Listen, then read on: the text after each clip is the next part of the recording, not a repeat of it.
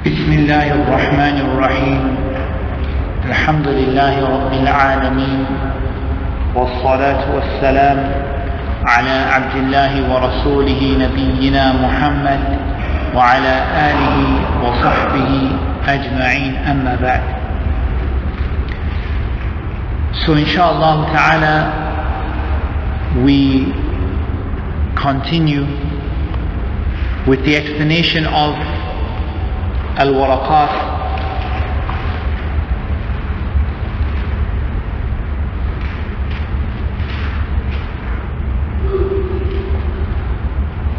by Imam Haramain Abu al-Ma'ali عبد الملك بن عبد الله الجويني رحمه الله تعالى. And we concluded last time by covering some of al-ahkam al-shar'iyyah the ten rulings with which the sharia came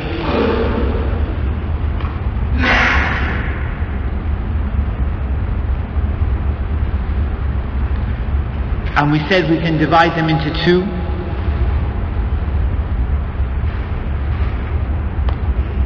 Al-Ahkam التكليفية and الأحكام الوضعية So الأحكام التكليفية are those rulings which relate to taklif, they relate to obliging us with regard to certain actions, making things obligatory or haram or recommended or disliked or permissible. And al-ahkam al-wad'iyya are those rulings which relate to things which are normally outside of our actions. For example, something is a condition for something, something prevents a ruling from taking place, something being correct or valid, something being invalid. So inshallah we covered those last week. So the next section begins with the statement of the author in which he said والفقه أخص من العلم والعلم معرفة المعلوم على ما هو به He says fiqh is more specific than knowledge In other words, what he's saying here is fiqh, the word fiqh as in usul al-fiqh, the word fiqh is more specific than knowledge.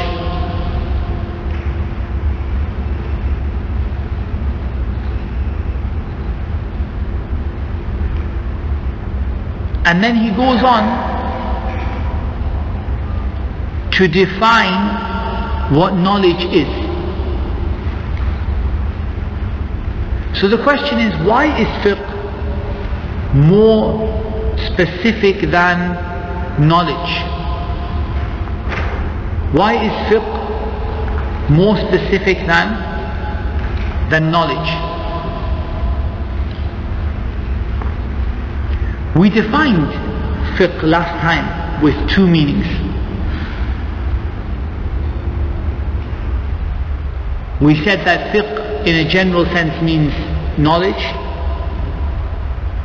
Like in the hadith, من يريد الله به خيرا يفقهه في الدين. Wherever Allah wants good for them, He gives them fiqh in the religion.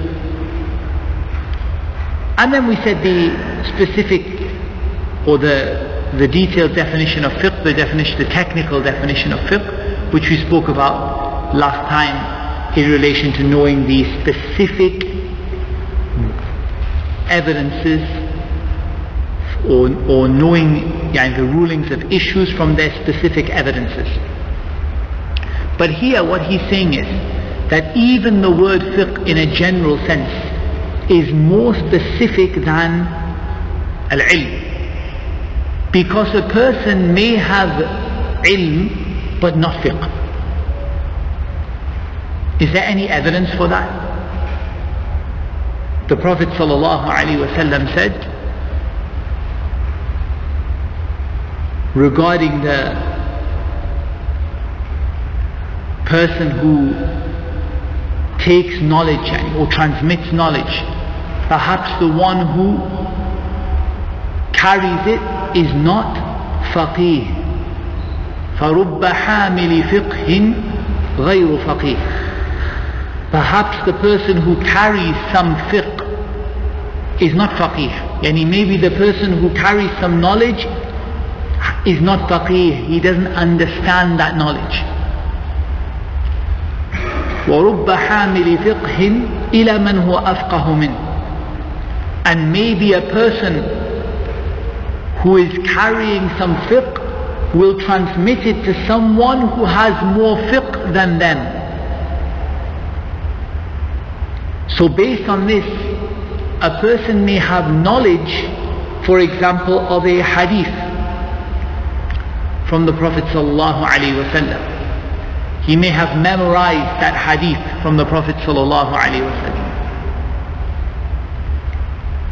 But he doesn't understand all of the rulings from it.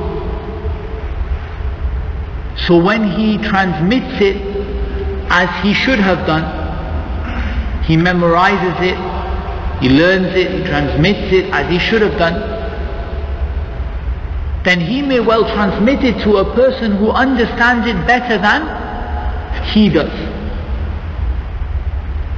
I.e., he has knowledge of what the hadith is, but he might not have understanding of what that particular hadith means. And that's just one example of fiqh being a bit more specific than al-ilm, the knowledge. Because a person may have some knowledge of something, but they don't have deep understanding of what that of that knowledge that they have. He then goes on to define knowledge. He says, والعلم معرفة المعلوم على ما هو به knowledge is knowing something as it really is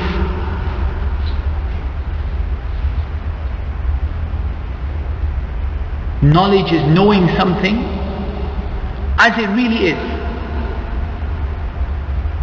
and then he defines ignorance and he says الجهل تصور الشيء على خلاف ما هو به في الواقع ignorance is imagining something to be in a way that actually opposes the reality of what it is imagining something to be in a way that opposes the reality of what that thing actually is.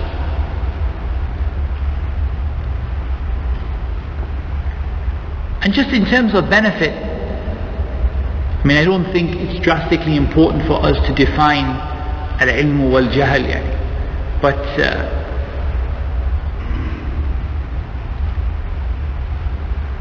and just for for the point of benefit, Allah Azza wa Jal praises knowledge in the Quran and never ever praises ignorance. And there is no place in the Quran or in the Sunnah in which ignorance is praised. And yet knowledge is praised in many ayat of the Quran.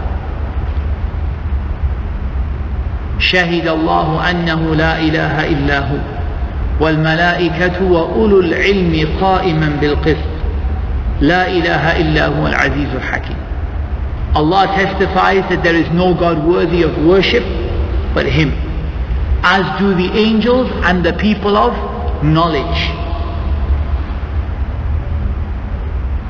He is maintaining His creation in justice there is no God worthy of worship but Him Al-Aziz Al-Hakim The Almighty, the All-Wise so Allah subhanahu wa ta'ala praises the people of knowledge and puts them alongside the angels in the list of those people who testify that there is no God worthy of worship except Allah subhanahu wa ta'ala. And as for the people of ignorance, then Allah Azza wa criticizes them. For example, غير المغضوب عليهم ولا الضالين not those people who have earned your anger, nor those people who are ignorant, those people who have gone astray. They're so ignorant they don't know the difference between what is right and what is wrong.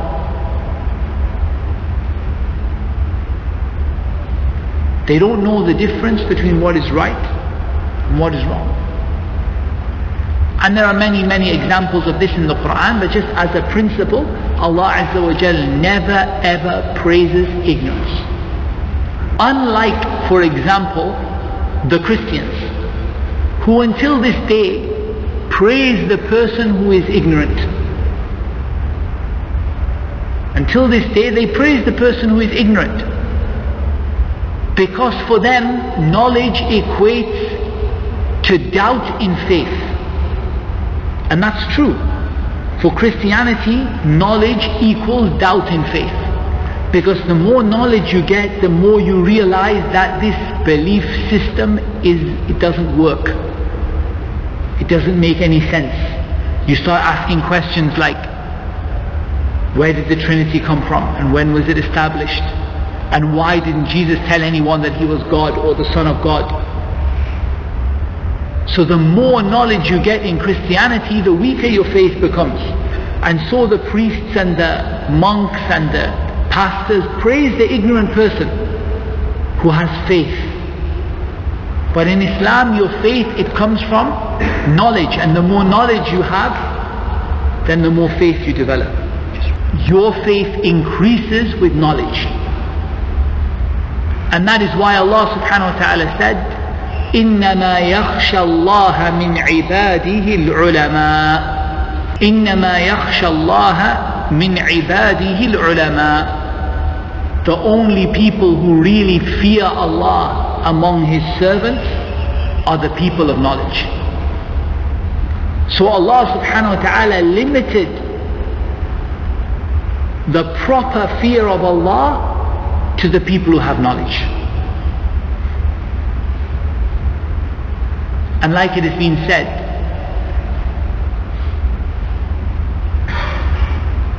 فكيف تتقي من لا يدري وكيف يتقي من لا يدري ما يتقي How can a person have taqwa if he doesn't know what he's having taqwa of? How can a person have taqwa, how can he prevent himself from the punishment of Allah when he doesn't know who Allah is?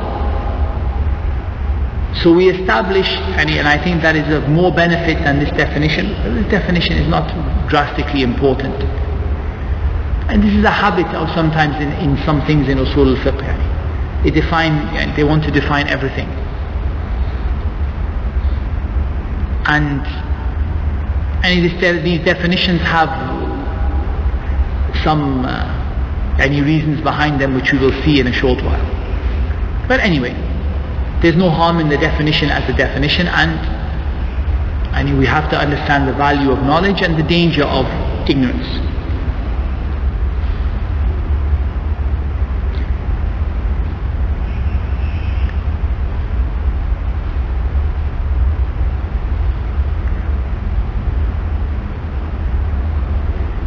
Then he divided knowledge into two types.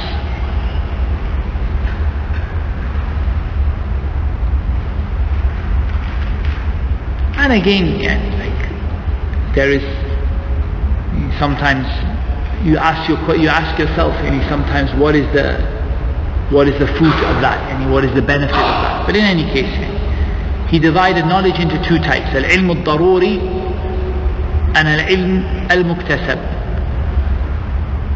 knowledge by necessity and knowledge which is gained and knowledge which comes by necessity and knowledge which is gained by learning and studying evidences. So what is al-ilm al-daruri? Uh, the knowledge that is known by necessity is the knowledge that doesn't come from thinking and yani, providing or looking at evidences for things such as the knowledge which comes from one of the five senses, hearing and seeing, smelling, tasting and touching, or knowledge which comes by at-tawatur. Now we have to define what is at-tawatur. At-tawatur, and you probably be, might be more familiar with it in the uh, in, in another way if we say mutawatir. At-tawatur is that knowledge which comes from so many places that it is not possible for there to be any lie or any mistake in it. And let me give you an example of that.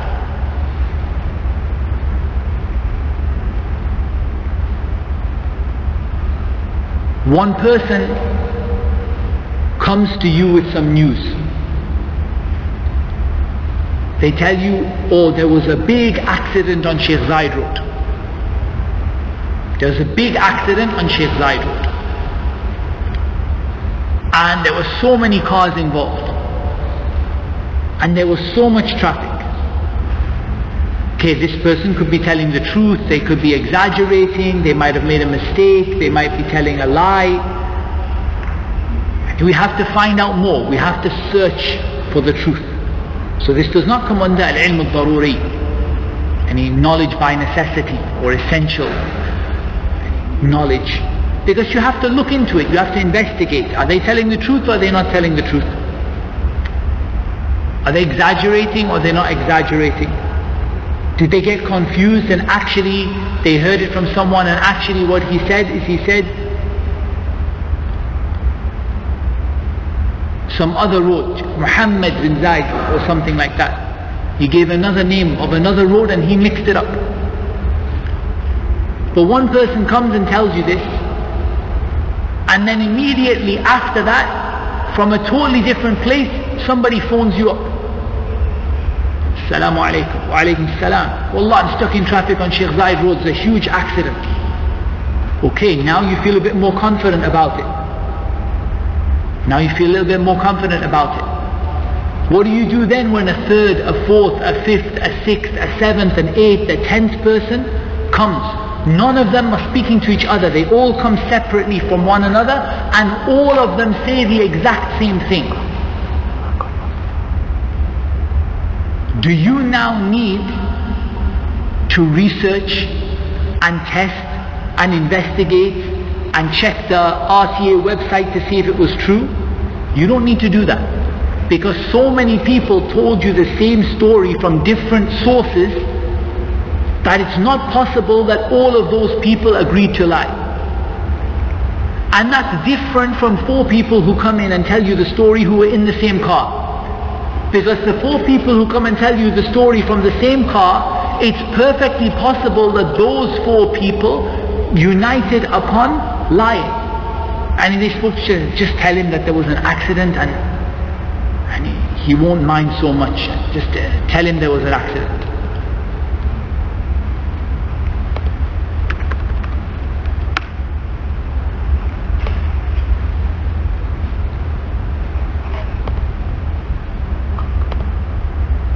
some problems on the system side.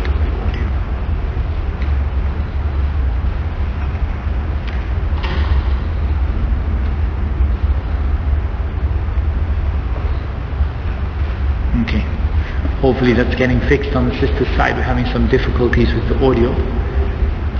Uh, I mean, if the, if, if the audio or video difficulties continue on the sister side, then I would suggest the sisters just come to the masjid and use the sisters section upstairs. Uh, we'll give it another go uh, because it's been it's been on and off this whole time. That's why I keep stopping my speech every two seconds because something is on this uh, connection is not working. If it continues to work, inshallah, they restarted the system. If it continues to, to work, inshallah, then khair. If it doesn't work, then I would suggest for the sisters that they come to the masjid and use the sisters section upstairs. So we were talking about this accident on Sheikh Zayed Road that never really happened, but we're using it as an example. So four people come into the room who were all in the same car. Do you feel confident that it's impossible they agreed to lie? No, it's possible that they said, don't tell him, just tell him that we got in an accident and you know, there's a possibility that they lied. There's a possibility that they made a mistake. But when you get information from different sources, multiple people, in multiple different ways, and they all say the same thing, then this is what we call mutawatir. It has reached a level where it is not possible for there to have been a lie or a mistake. What's the difference in, in, in practicality? Because, you know, this has a big piece of ilm al-kalam. So, what's the practical difference between al-mutawatir and al-ahad? Al-ahad are those narrations which do not reach the level of mutawatir. There is a practical difference. And that is when something reaches the level of mutawatir, you no longer need to investigate it. And that is a, I mean, that's a real, practical, genuine difference. When something reaches the level of mutawatir, you no longer need to investigate it. You no longer need to check the chain of a hadith when the chain of the hadith comes from 80 different people. من كذب علي متعمدا فليتبوأ مقعده من النار Whoever lies about me deliberately, let him take his seat in hell. Is narrated by so many companions from so many different chains. there is no need for you to check, is this narrator reliable, is this narrator not reliable? Because it's narrated from so many people, it doesn't matter who was reliable and who wasn't reliable. The narration has to be authentic. So where is the difference between Ahlul Sunnah and Ahlul Bid'ah in the mutawatir. The difference is, yes, some of Ahlul Sunnah said, we have no, you take your mutawatir and go with it, we have nothing to do with it. But that wasn't the majority. The majority of the scholars of Ahlul Sunnah said, yes, there is such a thing as mutawatir. There is such a thing as a narration or a piece of knowledge which reaches you from so many people that you don't need to worry about checking each individual person's reliability because so many people told it to you, you no longer have any doubt over whether it's authentic or not. They said, yeah, fine. But where they differed from Ahlul Bid'ah is that Ahlul Bid'ah use this categorization to reject part of the Sunnah of the Messenger of Allah sallallahu alayhi wasallam. And so what they did is they said, we will not accept a narration which is not mutawatir in certain areas, in certain types of knowledge. Most famously, a hadith about aqidah. They said if the hadith has got something to do with aqidah, we will only accept it if it is mutawatir. And this is false. Because a hadith which does not reach the level of mutawatir can still be authentic easily and it can be authenticated and it can be proven to be authentic. Just like when that person comes in who is one guy and says there was an accident on Sheikh Zayed Road, it is possible for you to authenticate that information. It is possible for you to go onto a website or onto Google or RTA and to verify that that person is telling the truth. Therefore, why are we rejecting the narration of one or two people. Furthermore, the Prophet ﷺ accepted the narration of one person. Abu Bakr accepted the narration of one person. Umar accepted the narration of one person. So the testimony of one person is accepted in Islam. And there is no issue with that whatsoever. So yes, the mutawatir exists. Yes, there is knowledge if you want to be technical about it. There is certain types of knowledge which we call them mutawatir. Meaning that that knowledge doesn't need you to check it out. It's like in front of your eyes you know, or it's something you yourself heard. You don't need to investigate. Was my hearing working and correctly? Was I, was I really, am I really trustworthy in what I heard? And it's not, I mean, you heard it, you're sure you heard it, that's enough. Likewise, so many people tell you something that it's not possible for there to be any mistake or a lie. And there's no number for that, by the way. There's no number which defines mutawatir. It's not 10 people or 20 people. In some cases it may be two people. Because those two people are so reliable and from so different, I mean they're such different places that two people is enough. For you to be convinced there could be no mistake and no lie. It may be 200 people. And maybe 200 people is still not even enough for you. It depends on the circumstances. But as for using the mutawatir as an excuse to reject aqidah, then this is something that is known from Ahlul Bid'ah and is not known from Ahlul Sunnah. Ahlul Sunnah accepted reports and narrations which are ahad and they accepted reports and narrations which are mutawatir. And from the most famous and, and perhaps the way that it's a benefit and in terms of Imam al-Bukhari that he refuted these people at the beginning of Sahih al-Bukhari and at the end of Sahih al-Bukhari because he began Sahih al-Bukhari with a khabar which is ahad إنما الأعمال بالنيات وإنما لكل امرئ ما نوى This is not mutawatir. This is a khabar which is ahad. Nobody narrated it from the Prophet ﷺ except Umar. And nobody narrated it from Umar except one person. And nobody narrated it from him except one person. And so on. And, he, and then it spread out after that. And then he concluded Sahih al-Bukhari with a hadith which is ahad. Kalimatan, two words that are beloved to Ar-Rahman, light on the tongue and so on. Heavy on the scales. Subhanallah wa bihamdihi, Subhanallah al So Al-Imam al-Bukhari began his book, which is the most authentic book after the book of Allah, with a khabar which is ahad, not mutawatir, and he likewise finished it with a hadith which is not mutawatir. As though he is turning to those people and saying to them, Ahlul Sunnah are unanimous in accepting narrations which are authentic even if they do not reach the level of being mutawatir. Then we say to them, those people who only accept the narrations which are mutawatir, why do you not make this a general rule?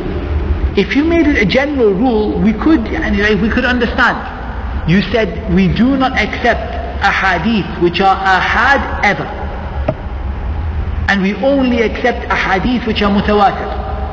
But why is it that you find them, one day they accept it and one day they reject it. One hadith they accept, one hadith they reject. It goes back to the asl, the belief that they, we told you last week, that everything they do re returns to, which is what? Al-aql fawq The intellect is superior to the Quran and the Sunnah. And when they held this principle that their intellect is superior, they allowed themselves to say, whatever my intellect understands is sahih. And whatever my intellect doesn't understand is da'if. And so which hadith did they end up rejecting? The hadith of the sifat, the hadith of Allah Azza, about Allah Azza wa Jal, about Allah rising and about Allah descending and about Allah speaking Why? Because they said, my intellect cannot understand it. As for إِنَّمَا الْأَعْمَالُ بِالنِّيَّاتِ I believe it's authentic. We say, Ya Abdullah, why you accept this and you don't accept this?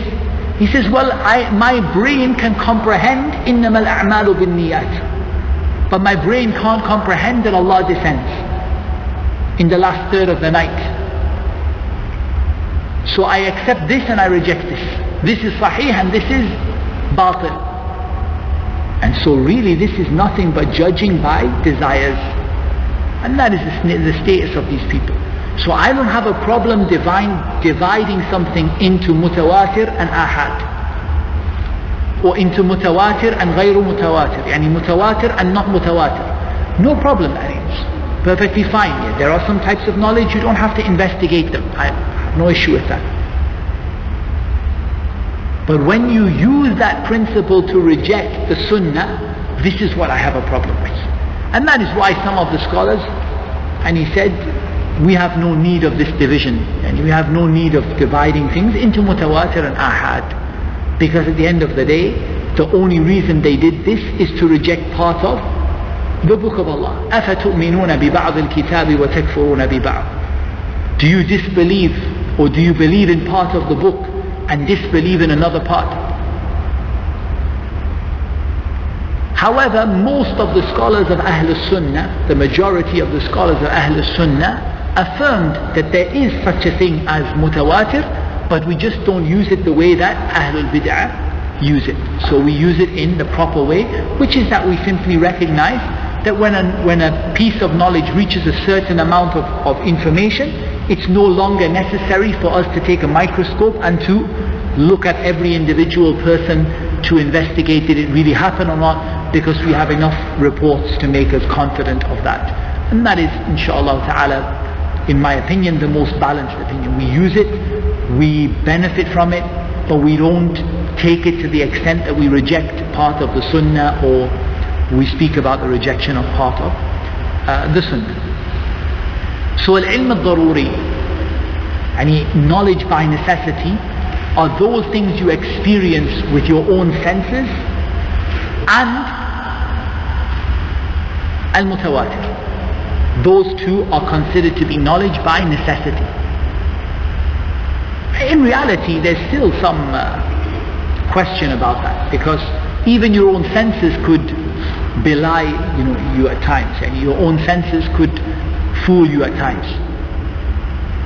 Uh, as Allah subhanahu wa ta'ala said, فسحروا أعين الناس واسترهبوهم وجاءوا بسحر عظيم they deceived through magic and they bewitched the eyes of the people. So what they saw with their eyes is not what was really there. So, and it's also possible that you might experience something with your senses which is not true. But in general, the second category is al-ilmu al-muktasab, knowledge which is gained through study and through contemplation and through studying different evidences. And again, he defines what is meant by an-nazar. And this is one of the favorites of the mutakallimin, an-nazar. And he says an-nazar is al-fikru fi hal al-manzuri fi. Thinking about the thing you are contemplating. So an-nazar is contemplation. And he kindly defines for us contemplation by telling us that contemplation is thinking about the thing you are contemplating. Uh-huh. The problem with this issue of contemplation, again, is not contemplation or the definition, but again, this concept of the mutakallimin, that they will say the first thing that is obligatory upon the servant is to contemplate. Instead of saying the first thing that is obligatory upon us is to testify that there is La ilaha illallah, they say no. The first thing that is obligatory is you have to contemplate. Because if you don't contemplate, first you cannot testify that there is no God worthy of worship except Allah. And some of them said you have to doubt. Because if you didn't doubt, then you cannot be said to be certain. And all of this is batil, all falsehood. Other the first obligation for every person is to testify that there is no God worthy of worship except Allah. Based upon their fitrah and based upon I mean, what comes to them from certain knowledge. That is what comes to them from the prophets and the messengers alayhim salatu wassalam. But he doesn't go into that here. He just defines an-nazar. There is no harm in that. He says that al-ilm al-muktasab, any knowledge that you gain, is knowledge you gain through contemplation and through studying evidences. Okay, again, we don't have any major issue with that unless they start talking about contemplation being the first, you know, awal wajibat, the first wajib upon every servant or something like that. But just the general idea that knowledge is, there's some knowledge you don't have to study for and some knowledge you do have to study for. I don't, I mean, that's not a big, not a big issue. But it's also not a big benefit either. And al-istidlal is talabul dalil and he, he says looking for evidences is asking for evidences and this word istidlal it means to search for evidences to search for evidences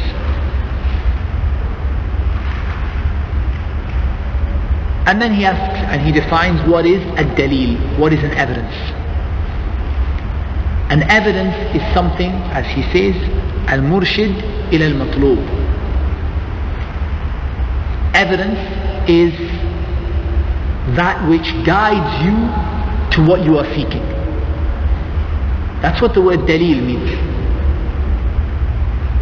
لأنه علامة لأنه علامة عليه because it's a sign يعني the word dalil means something which guides you to your intended uh, goal or your intended destination and that is why the person who guides you on the road when you don't know which way to go can be called a dalil so a dalil is something which guides you to what you are looking for. And indicates to you where to, which way to go to get what you are looking for. And then he defines two more things. And these are, these go with al-ilm. Because he's finished now with al-ilm. And so he says, you've got knowledge and then you have a dhan and a shak.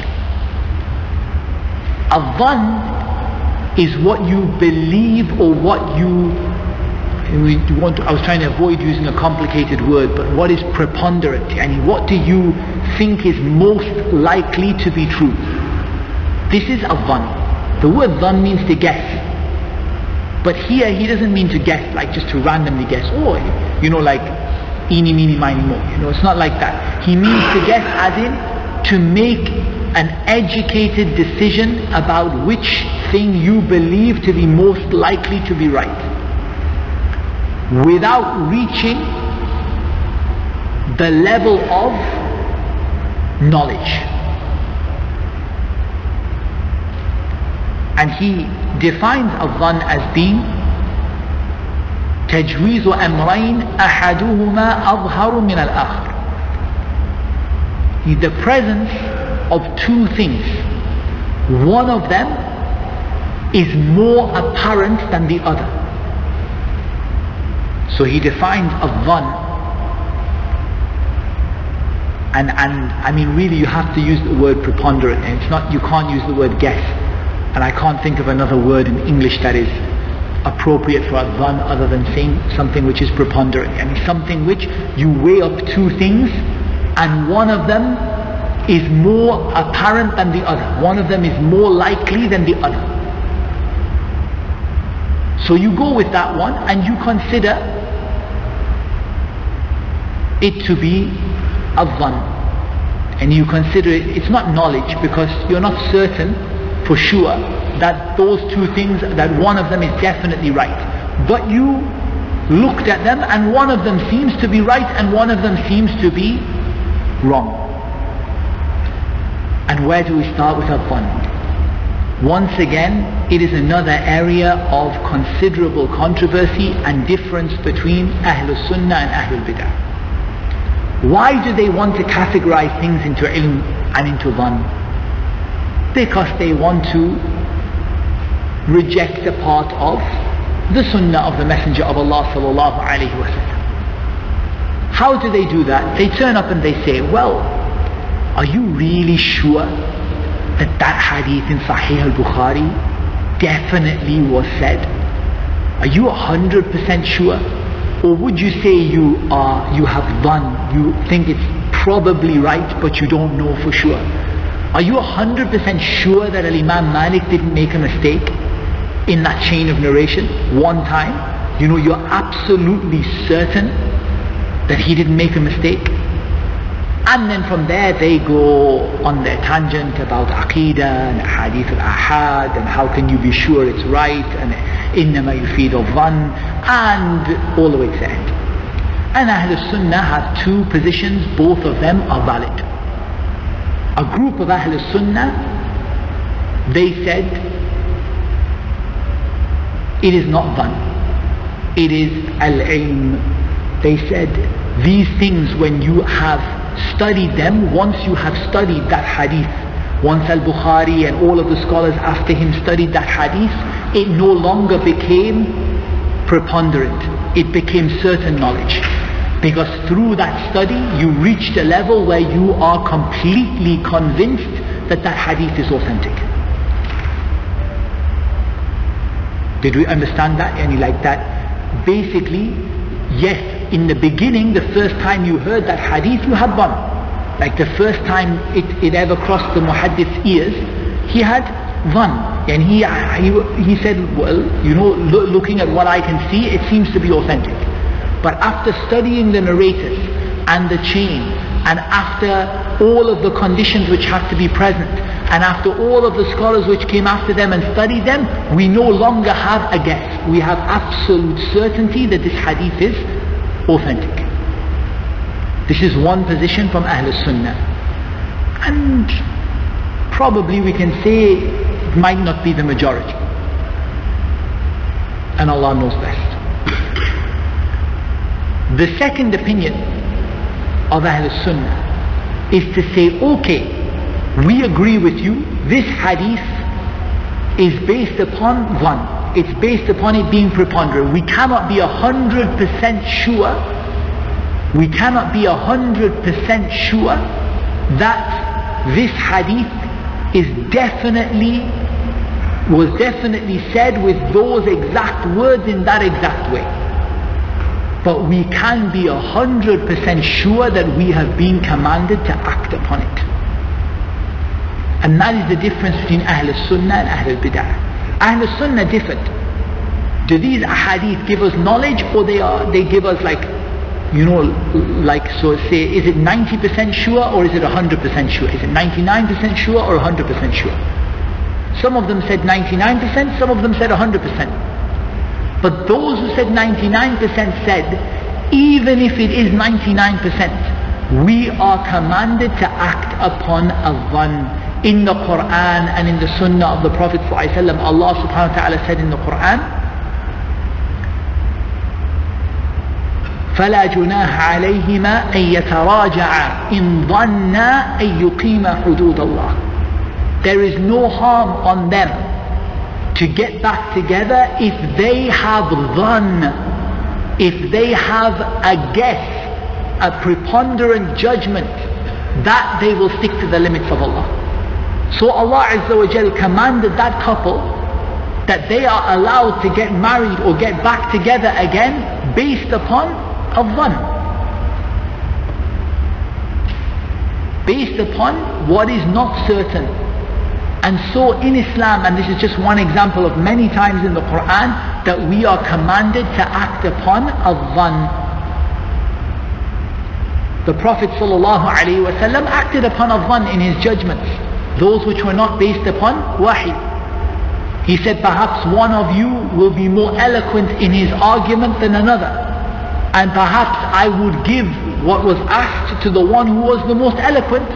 So whoever takes it has taken a piece of the hellfire, or as he said sallallahu alayhi wasallam. Meaning that when I judge based on worldly matters, yani I judge on without wahi, without uh, revelation from Jibreel.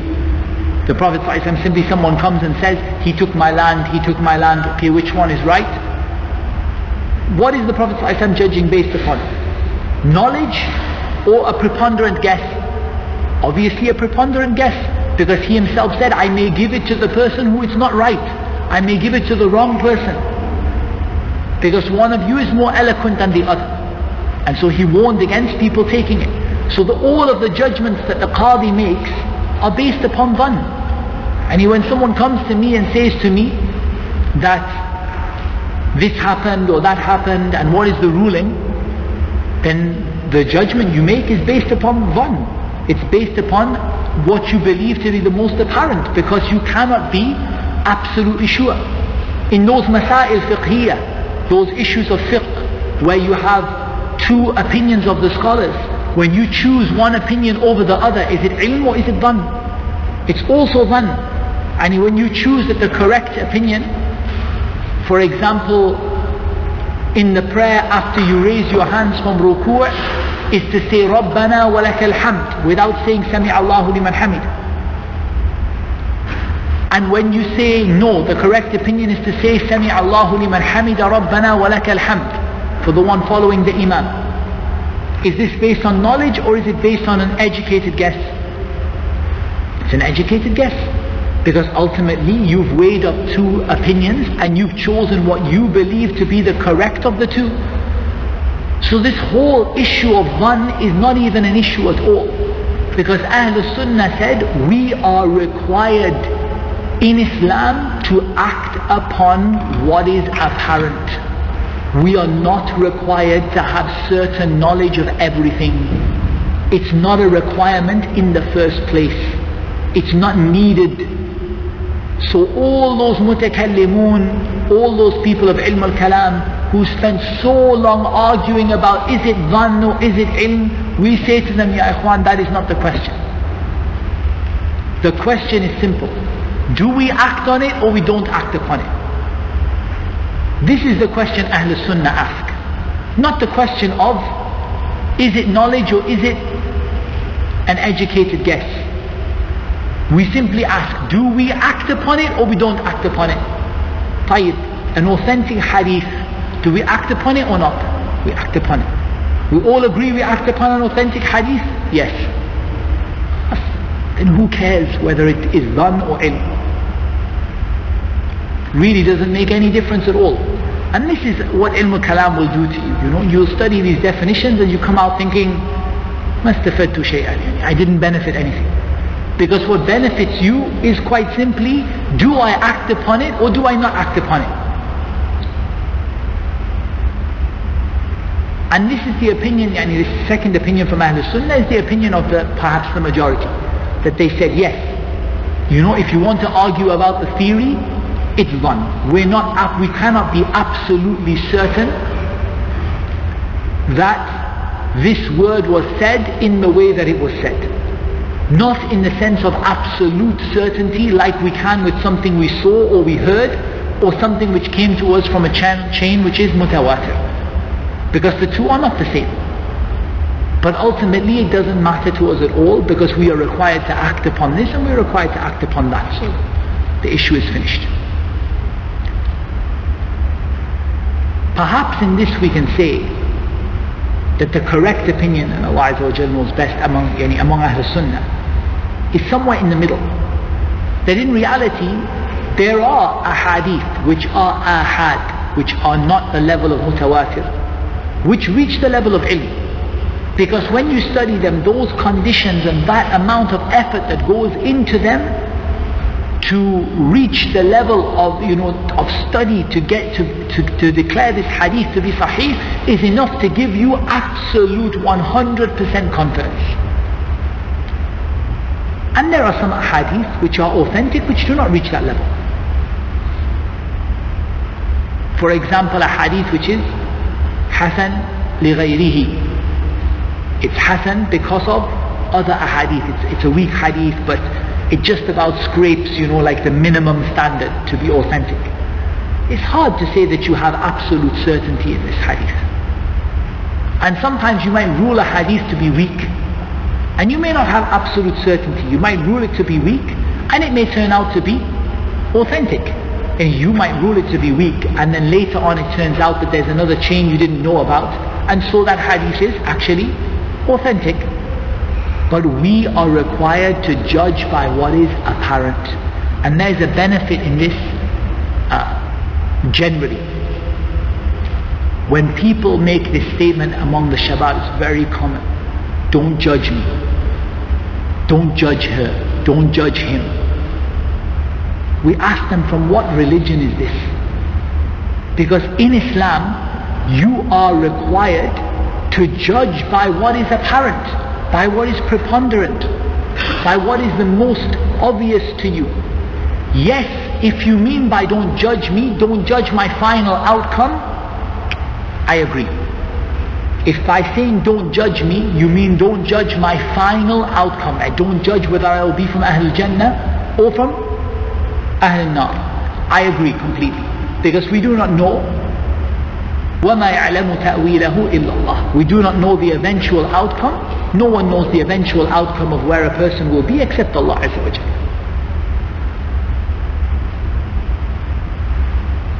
However, if by don't judge me, the person means that it is not allowed for a person to judge by what is apparent to them based on what they see and what they hear from a person, then this is min abtal al-batil. This is the absolute biggest pile of falsehood you could ever imagine. Because in Islam, from the beginning of the Quran to the end, we are required to judge by what is apparent to us.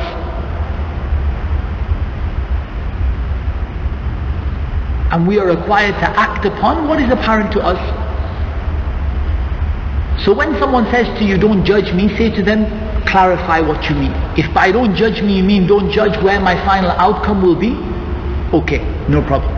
But if don't by don't judge me you mean that no one has a right to use a dhan to, to, to make a judgment based on what is preponderant, then this is false.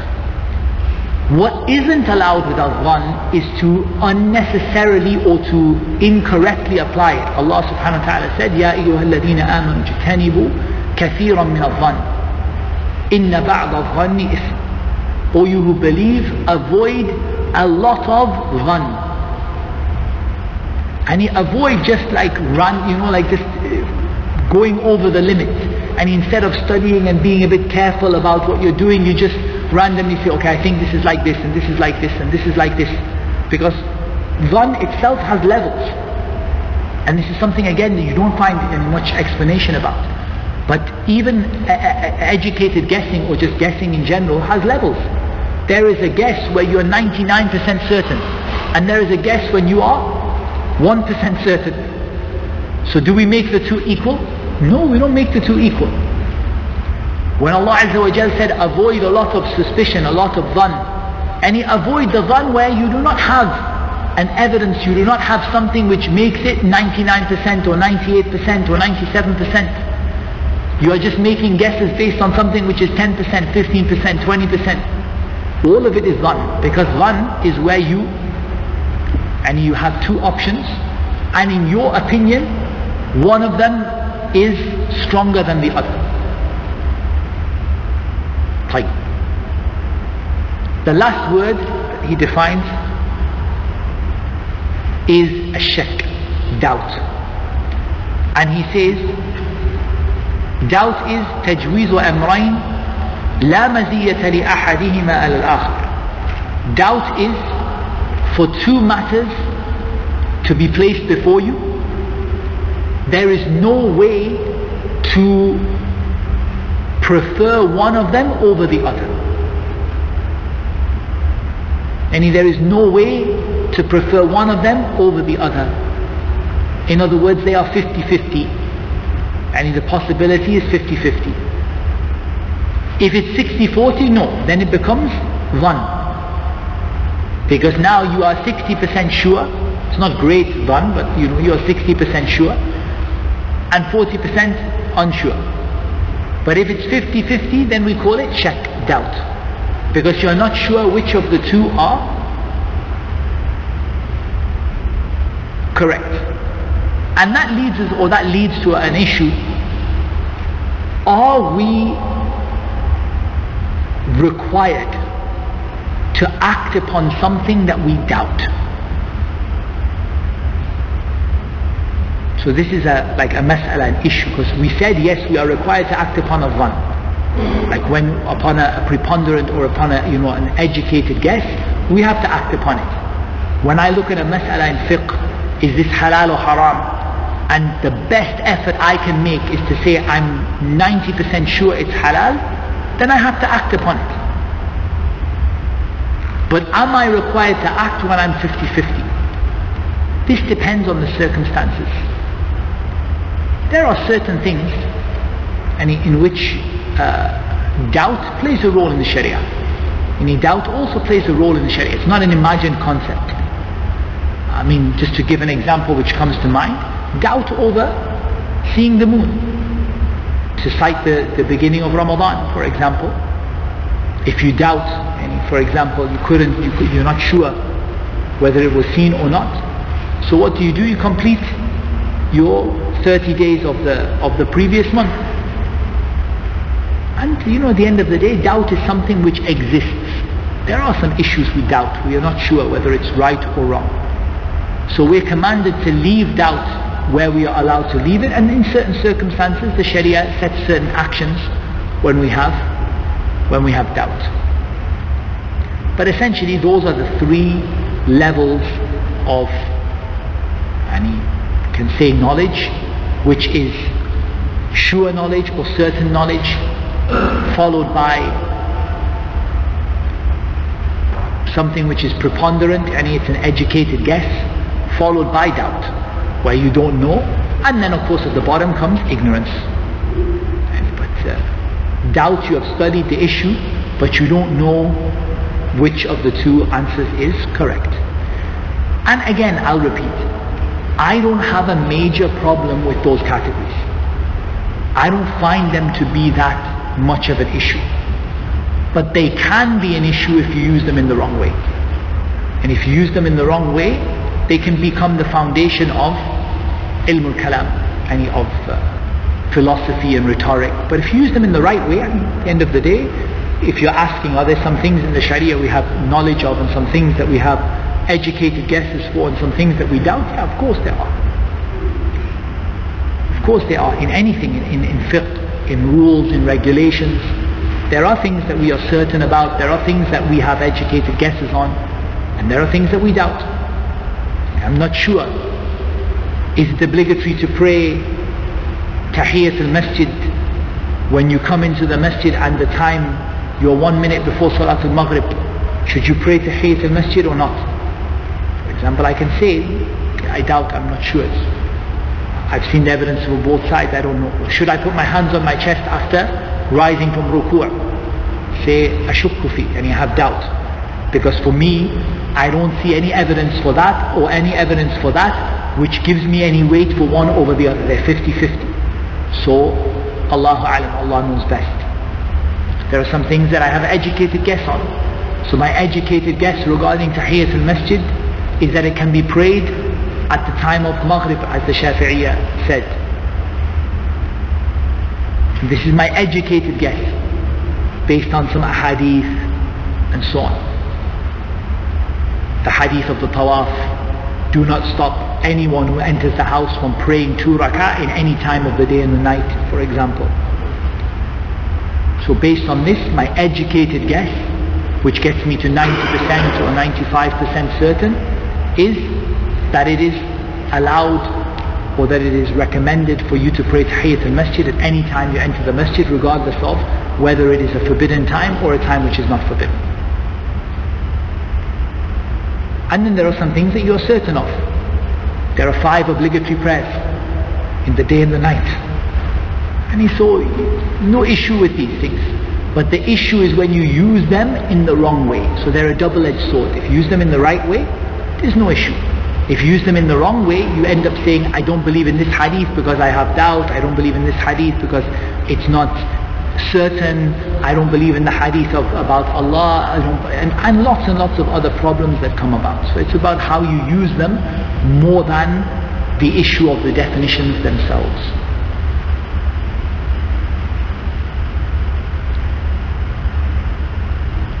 Al-Juwaini rahimahullah then goes on to give you a more comprehensive definition of usul al-fiqh and the different topics that usul al-fiqh will cover. Now we covered this in the first week, so I'm just going to read over it and that's it, inshallah, and then we'll move on because we've, we've covered this in the last week. He says, وعلم أصول الفقه طرقه على سبيل الإجمال وكيفية الاستدلال biha.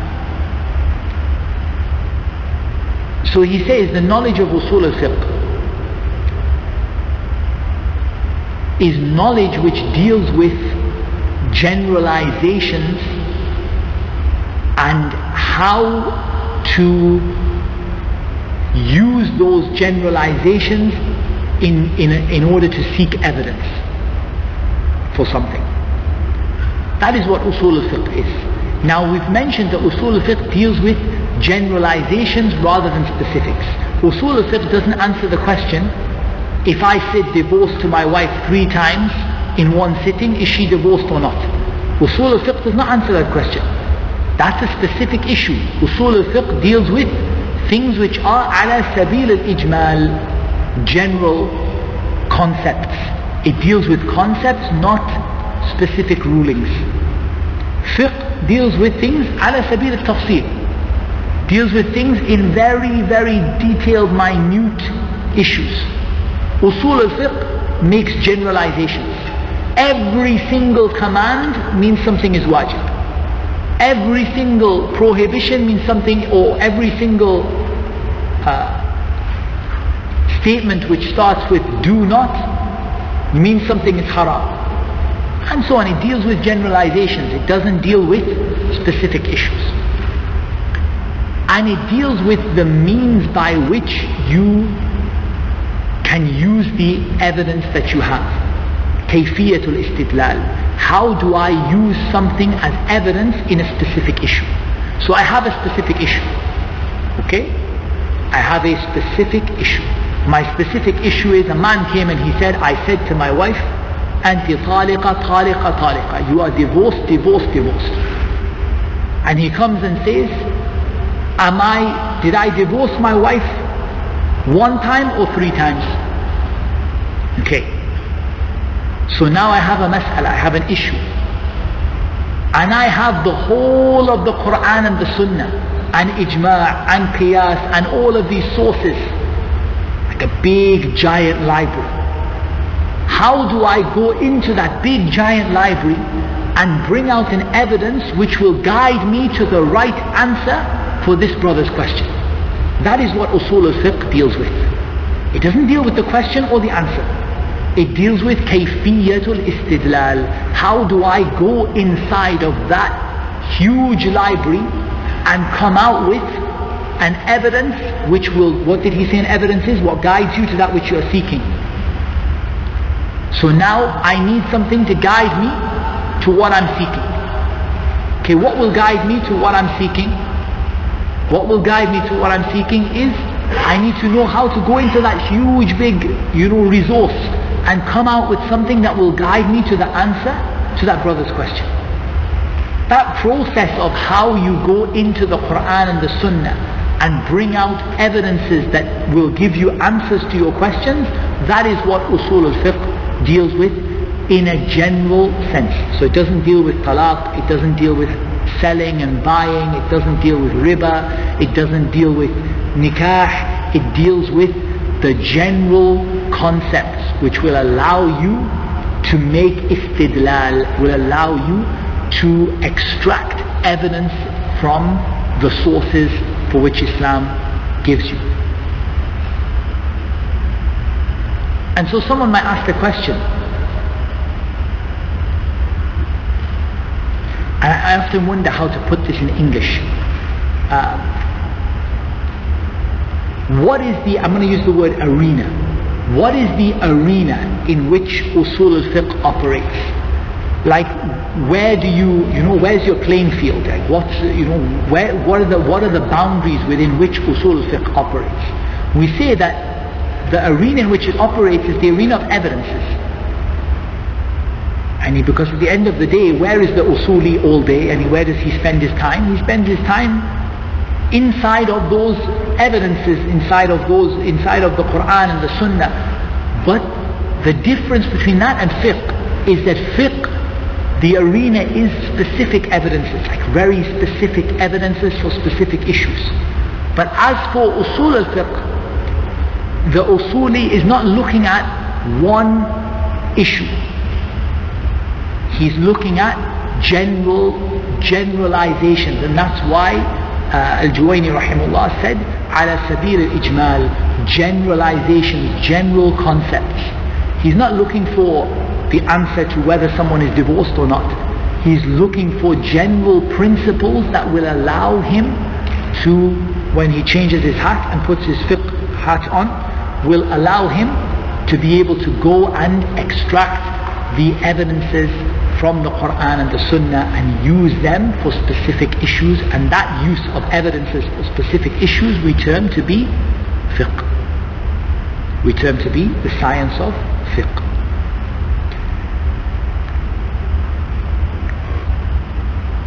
He said the chapters or the sections within usul al-fiqh are so I gave you a, a, nice breakdown uh, in the first, well I hope it was a nice breakdown, in the first lesson. So here he just mentions them kind of without a lot of de- order, just kind of a bit randomly. So he says, the first thing is aqsam al-kalam, the different types of speech. Wal-amr wal-nahi, and commands and prohibitions. So we will cover this inshallah today, uh, al-Kalam, like the, the way that speech is broken up. And then one of the things we deal with within speech is we deal with the issue of, and what did we put this in the first week? I think we put this in Dilalat al-Alfaz. The proof, what, what are words proof for? The evidences that we derive from words. I think that was the category we put it in. Dilalat al-Alfaz and is the uh, what what do words mean and among that is al-amr wa nahi al-amr is a command to do something and al-nahi is a command not to do something for example وَأَقِيمُوا الصَّلَاةَ وَآتُوا الزَّكَاةَ This is amr. This is a command. Perform the prayer and give the zakah. And then there are prohibitions. فلا تجعلوا لله أندادا وأنتم تعلمون Do not make with Allah partners while you know that Allah is your Lord and Creator and so on. And then it deals with Al-Am wal-Khas. Al-Am. Al-am wal-khas are things which are general and things which are specific. And we'll come to the proper definitions later. But in general, I mean, you realize that there are some things in the Sharia which are general rulings. They apply to in a general sense. And then there are some rulings which are specific. Right? They are like, they're specific to certain, for example, times or, or groups or they are one ayah limits the other this ayah is for this time and this ayah is for that time and uh, al-am wal-khas is from the most beneficial forms of knowledge because a lot of the doubts people spread about Islam and the confusion people have around Islam comes from not realizing that there are ayat of the Quran which are applied generally and there are ayat of the Quran which are applied specifically to certain, you know, in, like with certain restrictions. Uh, then you have uh, al-mujmal wal-mubayyan.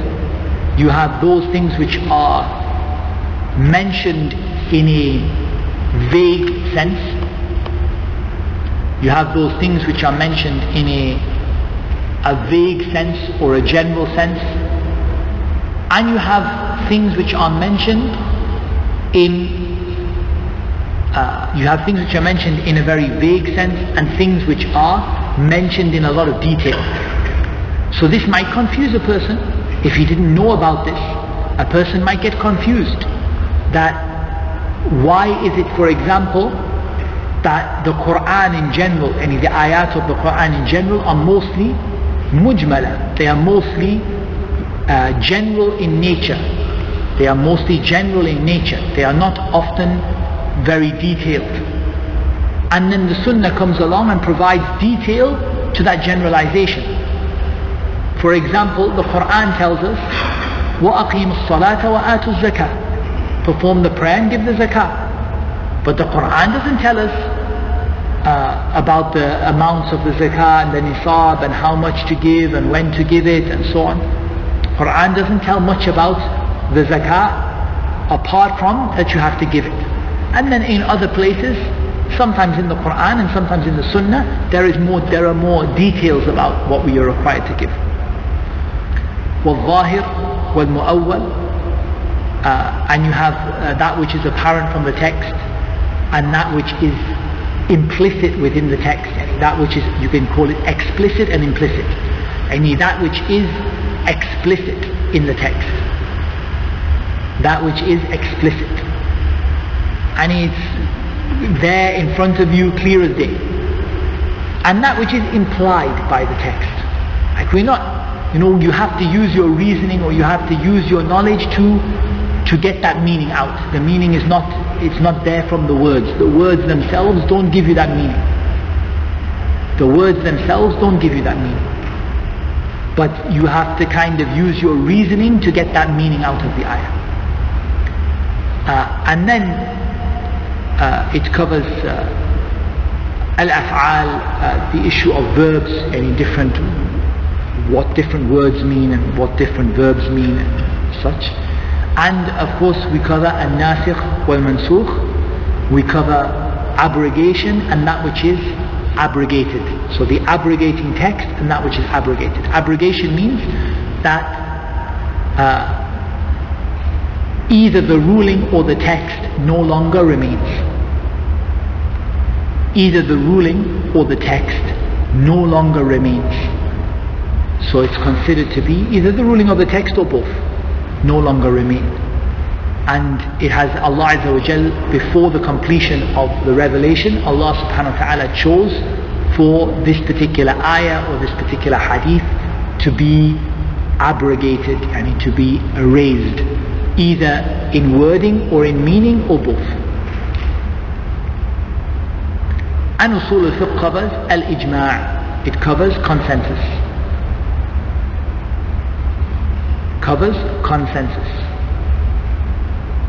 Consensus when all the people or the scholars agree on something. We'll cover the definition later because which scholars, what do they have to agree, how do you know they agreed, how do you know they didn't agree. This is, we'll study later. And al-qiyas, analogy. So what is analogy? Comparing two things. One of them, the ruling is known, and the other one, the ruling is not known in order to apply the ruling of the first one to the second. So for example, someone comes along and says, what is the ruling of, let's say, particular kind of recreational drugs? Say we don't know the ruling of that, but we do know the ruling of, let's say for example, alcohol. So we know that alcohol is haram and therefore what we do is we compare this any drink or whatever people are drinking or this tablet people are taking and we see that the effect is the same as alcohol and so we apply the ruling of alcohol to that particular issue. and so on. And this is qiyas. You know the ruling of one thing, you don't know the ruling of the other, so you apply the ruling of one to the ruling of the other because they share the same characteristics.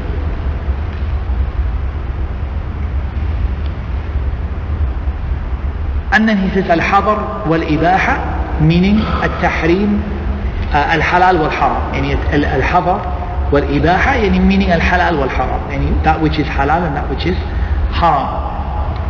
وترتيب الأدلة ترتيب الأدلة it means ordering the evidence putting evidences in order according to strength this is also extremely important putting evidences in order according to strength is extremely important because perhaps you will find two evidences which appear to contradict themselves is it possible for the Quran to contradict? No. Is it possible for the Sunnah to contradict? No. Is it possible for the Quran to contradict the authentic Sunnah? No. Is it possible for the authentic Sunnah to contradict the Quran? No. But in our eyes it may appear to contradict. So we need to be able to put evidences in order of reliability and authenticity so that we can choose the most authentic and reliable evidence when we feel confused between multiple evidences. وصفة المفتي والمستفتي and the description of the mufti, the one who gives a fatwa, and al-mustafti, the one who asks for a fatwa. Because there are people who give fatwa, they give rulings, and there are people who ask for rulings. And both have characteristics. And this again is where a lot of people get confused because everyone says, yeah, okay, I understand there are characteristics for the mufti. Like the mufti should have knowledge, should have the ability to extract the evidence from the dalil, the, you know, a lot of things that should be there within the mufti. But a lot of people don't know that there are an equal number of things that should be, or there are a number of things that should be present within the one who asks the question. Because you could ask a loaded question. How easy would it be to ask a loaded question? And how many times do brothers do this to the shuyukh? And that's why when the brothers do this to the scholars, we always say to them, go back to the books of Usul al-Fiqh and read the chapter on Sifatul Mustafti, the description of the one who asks for a fatwa. And you will see in there so much or so many things that brothers and sisters today do that, is, that are wrong in the way that they ask questions to the ulama. For example, someone will phone the sheikh and say, Sheikh, there is a brother who uh, comes to our masjid and we only know that he sits with the people of innovation and speaks with the people of innovation and loves the people of innovation. What do you say about him, Sheikh? What do you want the Sheikh to say about him? You gave him the answer. You gave the Sheikh the fatwa. Yani you gave the fatwa to the Sheikh. You did not describe the brother in a factual way.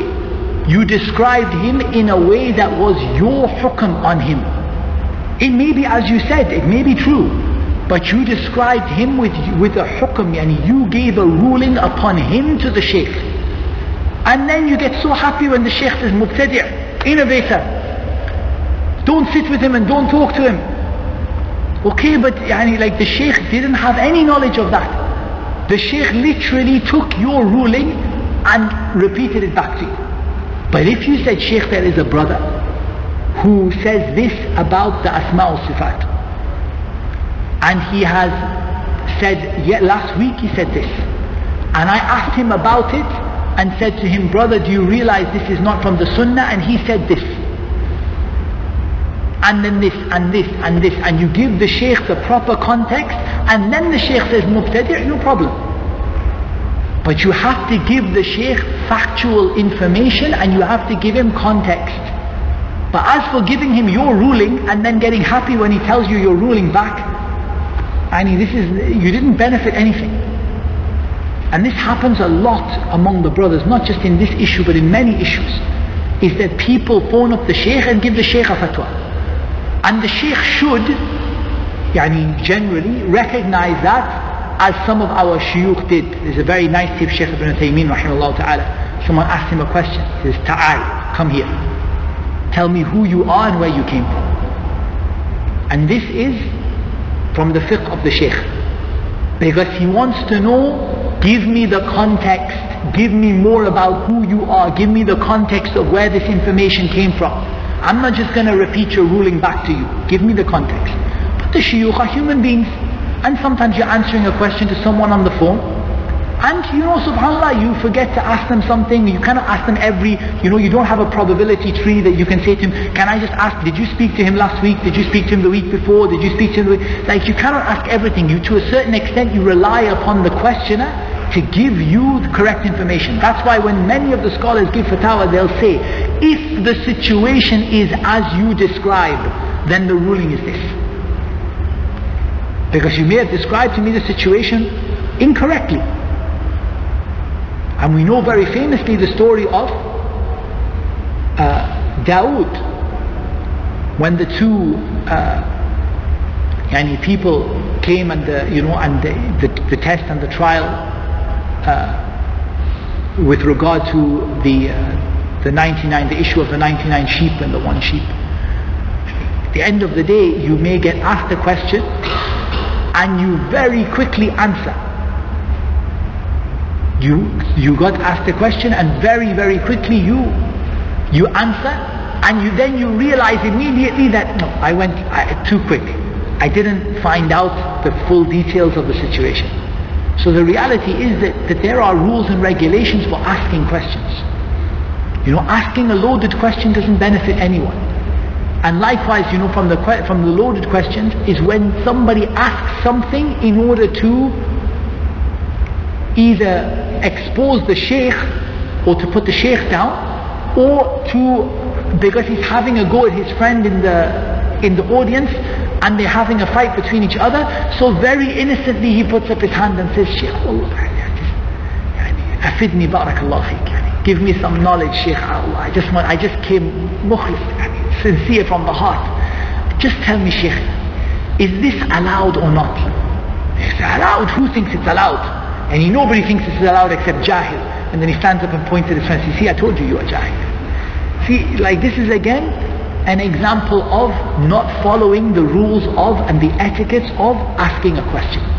So there are etiquettes of a mufti and etiquettes of a mustafti. Remember we said that the mufti and the mustafti are not part of the main body of usul al-fiqh. Because the main body of usul al-fiqh is how to extract evidences for specific issues from the Quran and the Sunnah from the general body of evidence, and how to use general rules and concepts to extract evidences.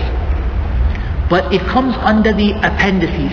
It's an appendix to Usul al-Fiqh, like it's kind of, it should be mentioned at the end of the book in the, you know, sort of in the appendix. It's like the, it's, it's sort of like a, a mulhaq, an additional piece of, of knowledge that relates to uh, this particular issue.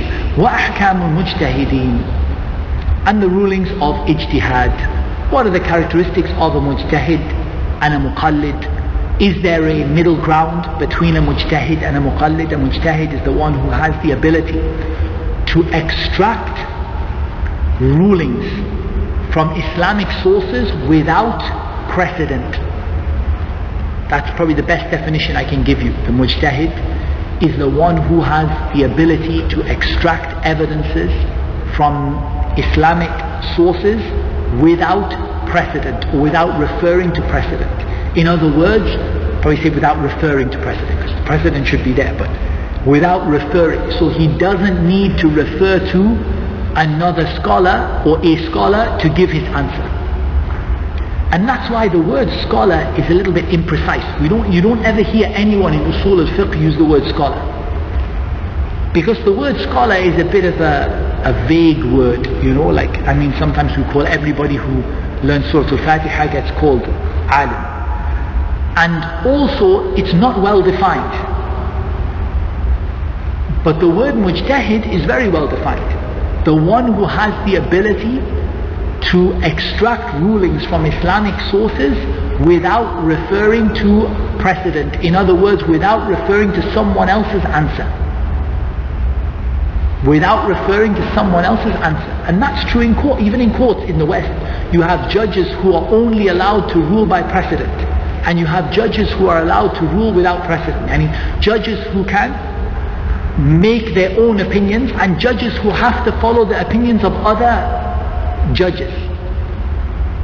So this is the example of the mujtahid. The mujtahid is the one who has, does not need to refer to other scholars' rulings. That doesn't mean he will not. He may well do so many times.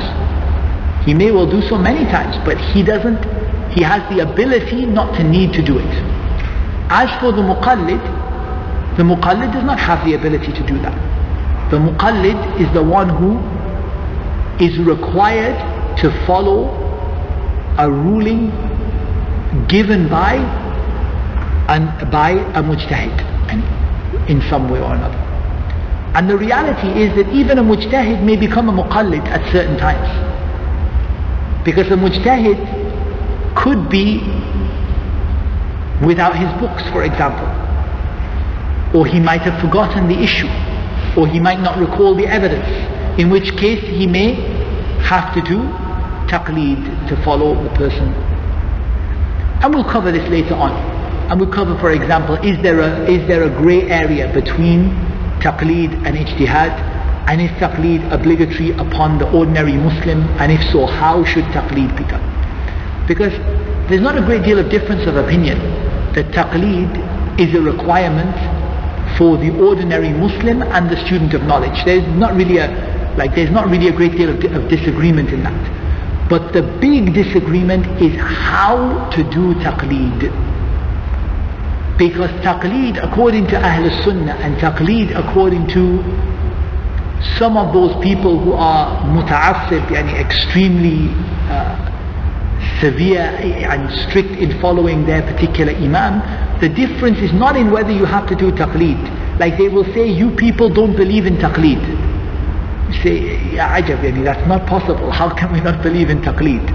And do we say that the guy who became Muslim on the first day should make ijtihad? And he should like apply, extract the rulings from the Quran and the Sunnah himself? Of course we believe in taqleed. But the difference between us and them is how to do taqleed and not whether you do taqleed in reality.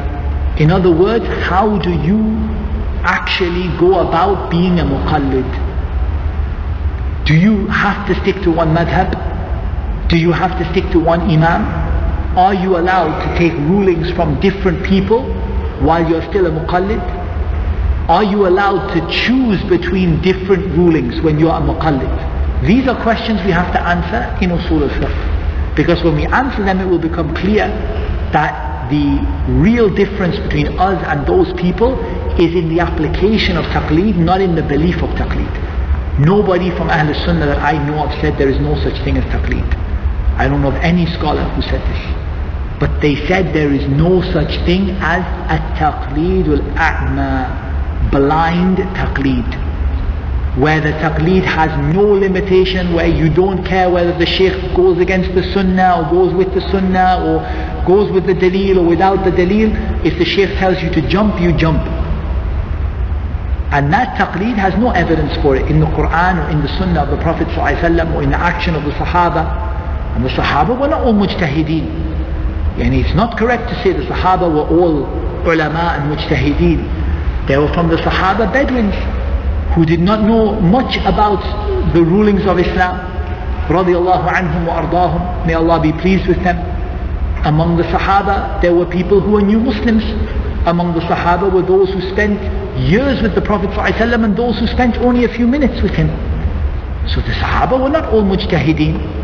From the Sahaba there were people who followed the rulings of others and from the Sahaba are those who developed their own uh, their own rulings after the death of the Prophet ﷺ. So ultimately, this is not a difficult issue to look at. It's about how you do taqleed and not about whether you do uh, taqleed.